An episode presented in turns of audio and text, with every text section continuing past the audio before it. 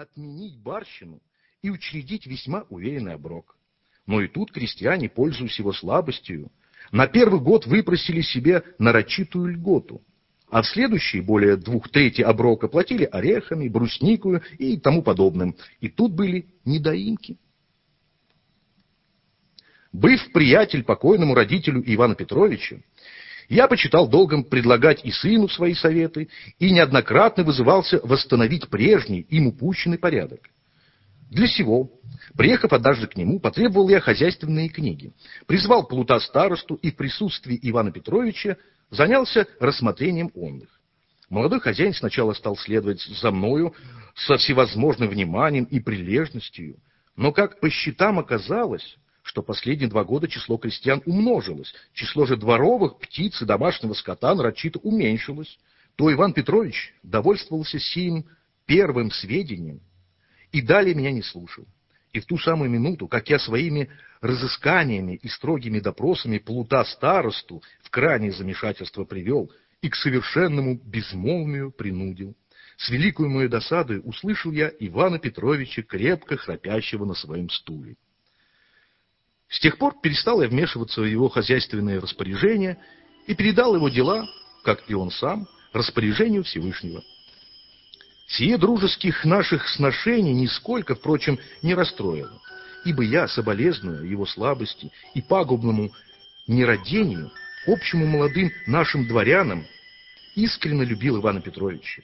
Да нельзя было не любить молодого человека, столь кроткого и честного.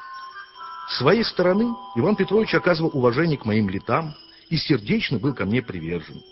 До самой кончины своей он почти каждый день со мной виделся, дорожа простою моею беседою, хотя ни привычками, ни образом мыслей, ни нравом и большую частью друг с другом не сходствовали. Иван Петрович вел жизнь самую умеренную, избегал всякого рода излишеств, никогда не случалось мне видеть его навеселе, что в краю нашем за неслыханное чудо почесться может. К женскому же полу имел он великую склонность, но стыдливость была в нем истинно девическая. Кроме повести, о которых в письме вашем упоминать изволите, Иван Петрович оставил множество рукописей, которые частью у меня находятся, частью употреблены его ключницей на разные домашние потребы. Таким образом, прошлую зимою все окна его флигеля заклеены были первой частью романа, которую он не закончил. Вышеупомянутые повести были, кажется, первым его опытом. Они, как сказывал Иван Петрович, большей частью справедливы и слышаны им от разных особ. Однако ж имена в них почти все вымышлены им самим, а названия сел и деревень заимствованы из нашего околотка, отчего и мои деревни где-то упомянуты. Сие произошло не от злого какого-либо намерения, но единственно от недостатка воображения. Иван Петрович осенью 1828 года занемог простудную лихорадку, обратившуюся в горячку, и умер, несмотря на неусыпные старания уездного нашего лекаря, человека весьма искусного, особенно в лечении закоренелых болезней, как-то мозоли и тому подобного.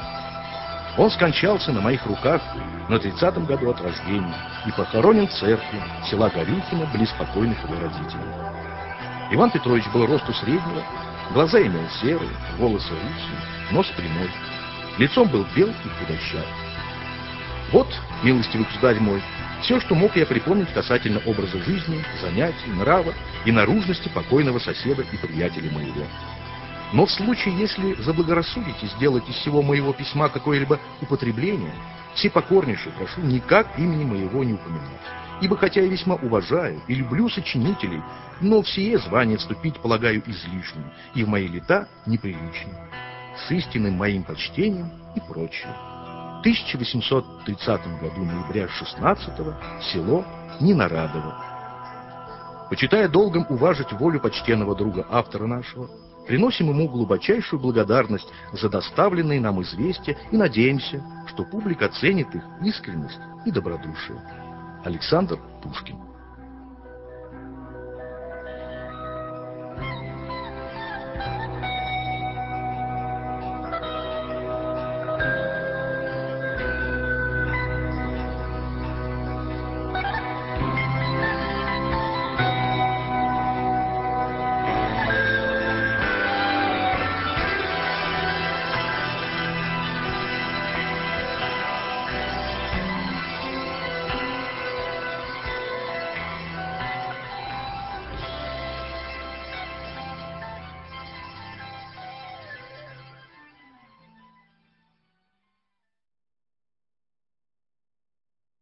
Выстрел. Эпиграф. Стрелялись мы, Баратынский. Я поклялся застрелить его по праву дуэли. За ним остался еще мой выстрел. Из повести Бестужева-Марлинского «Вечер на бивуаке». Мы стояли в местечке. Жизнь армейского офицера известна. Утром учение, манеж, обед у полкового командира или в жидовском трактире. Вечером пунш и карты. В местечке не было ни одного открытого дома, ни одной невесты. Мы собирались друг у друга, где, кроме своих мундиров, не видели ничего. Один только человек принадлежал нашему обществу, не будучи военным. Ему было около 35 лет, и мы зато почитали его стариком. Опытность давала ему перед нами многие преимущества. К тому же его обыкновенная угрюмость, крутой нрав и злой язык имели сильное влияние на молодые наши умы. Какая-то таинственность окружала его судьбу. Он казался русским, а носил иностранное имя. Некогда он служил в гусарах, и даже счастливо. Никто не знал причины, побудившей его выйти в отставку и поселиться в бедном местечке, где жил он вместе и бедно, и расточительно. Ходил вечно пешком, в изношенном черном сюртуке, а держал открытый стол для всех офицеров нашего полка. Правда, обед его состоял из 2 или 3 блюд, изготовленных отставным солдатом, но шампанское лилось притом рекою. Никто не знал ни его состояния, ни его доходов, и никто не осмеливался о том его спрашивать. У него водились книги, большей частью военные, да романы. Он охотно давал их читать, никогда не требуя их назад, зато никогда не возвращал хозяину книги, им занятой. Главное упражнение его состояло в стрельбе из пистолета. Стены его комнаты были все источены пулями, все в скважинах, как соты пчелиные. Богатое собрание пистолетов было единственной роскошью бедной мазанки, где он жил. Искусство, до коего достиг он, было неимоверно. И если бы он вызвался пулей сбить грушу с фуражки кого бы то ни было, никто б в нашем полку не усомнился подставить ему своей головы. Разговор между нами касался часто поединков. Сильвио, так назову его, никогда в него не вмешивался. На вопрос, случалось ли ему драться, отвечал он сухо, что случалось, но в подробности не входил. И видно было, что таковые вопросы были ему неприятны. Мы полагали, что на совести его лежала какая-нибудь несчастная жертва его ужасного искусства. Впрочем, нам и в голову не приходило подозревать в нем что-нибудь похожее на робость. Есть люди, коих одна наружность удаляет таковые подозрения. Нечаянный случай всех нас изумил. Однажды человек 10 наших офицеров обедали у Сильвио. Пили по-обыкновенному, то есть очень много. После обеда стали мы уговаривать хозяина прометать нам банк. Долго он отказывался, ибо никогда почти не играл. Наконец велел подать карты. Высыпал на стол 50 червонцев и сел метать. Мы окружили его, и игра завязалась. Сильвио имел обыкновение за игрою хранить совершенное молчание, никогда не спорил и не объяснялся. Если пантеру случалось обсчитаться, то он тотчас или доплачивал достальное, или записывал лишнее.